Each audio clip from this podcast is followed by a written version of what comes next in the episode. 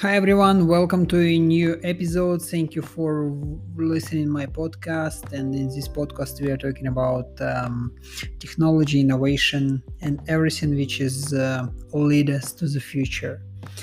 So um, last week, Apple held WWDC conference where they presented the latest software developments which they are working on nowadays and they also kind of show their projection w- where they head into in couple of years. And for me it is the most important to see what kind of trends apple pushes because you know with those trends you can understand where the whole industry will go um, over you know those upcoming years.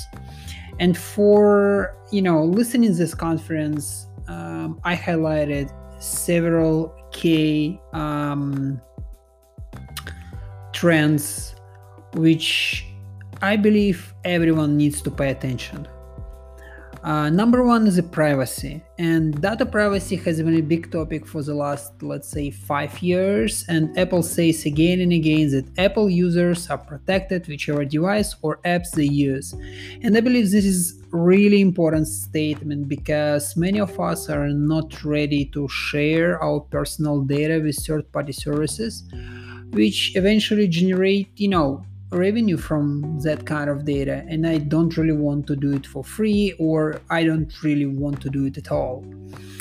Uh, number two is personalization. We now live in era where the device itself is a platform so for the whole range of you know other applications. For example for me even now i'm recording this podcast with my iphone and you know some people don't really use that um, as podcast recording device but for me iphone is working this way. So it's kind of like personalization.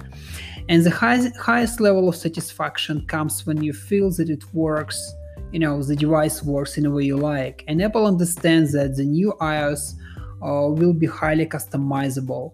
Even more it is you know it can be adapted to your needs dynamically. So depending on the time of the day calendar or all other um, aspects it will adjust apps messenger screens you know by seeing what you need the most. And that kind of personalization which apple pushes forward from year to year with like every release of their ios uh, version.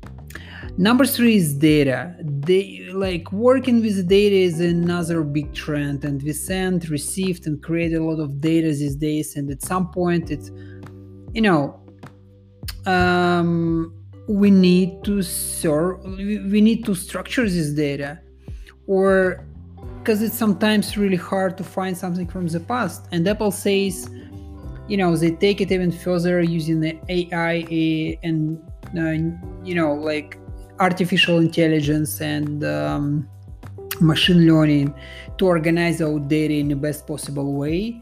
Um, and actually depends on what we are looking for. It will like show up in the right way. It will bring us you know uh, those events which we really need to find now or those nodes which the most important based on our activities. So they they they really working with the data like they structuring data they work uh, with big data they analyze our data but same time keep it private which is you know really important.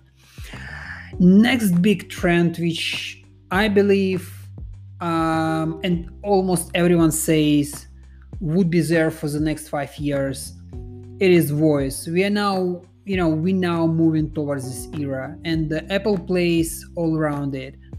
Uh, so siri becomes smarter. It is integra- integrated in our routine. More more and more applications are now supporting this function or they allow you to create a shortcut for the voice. Um, so voice will be everywhere. It will be in messengers apps um, it will be used by translators like whatever you use on your daily basis within your phone will support voice. Next one number five it is communication and communities. So uh, virtual communities are now let's say at the highest point of this is like highest trend which we have.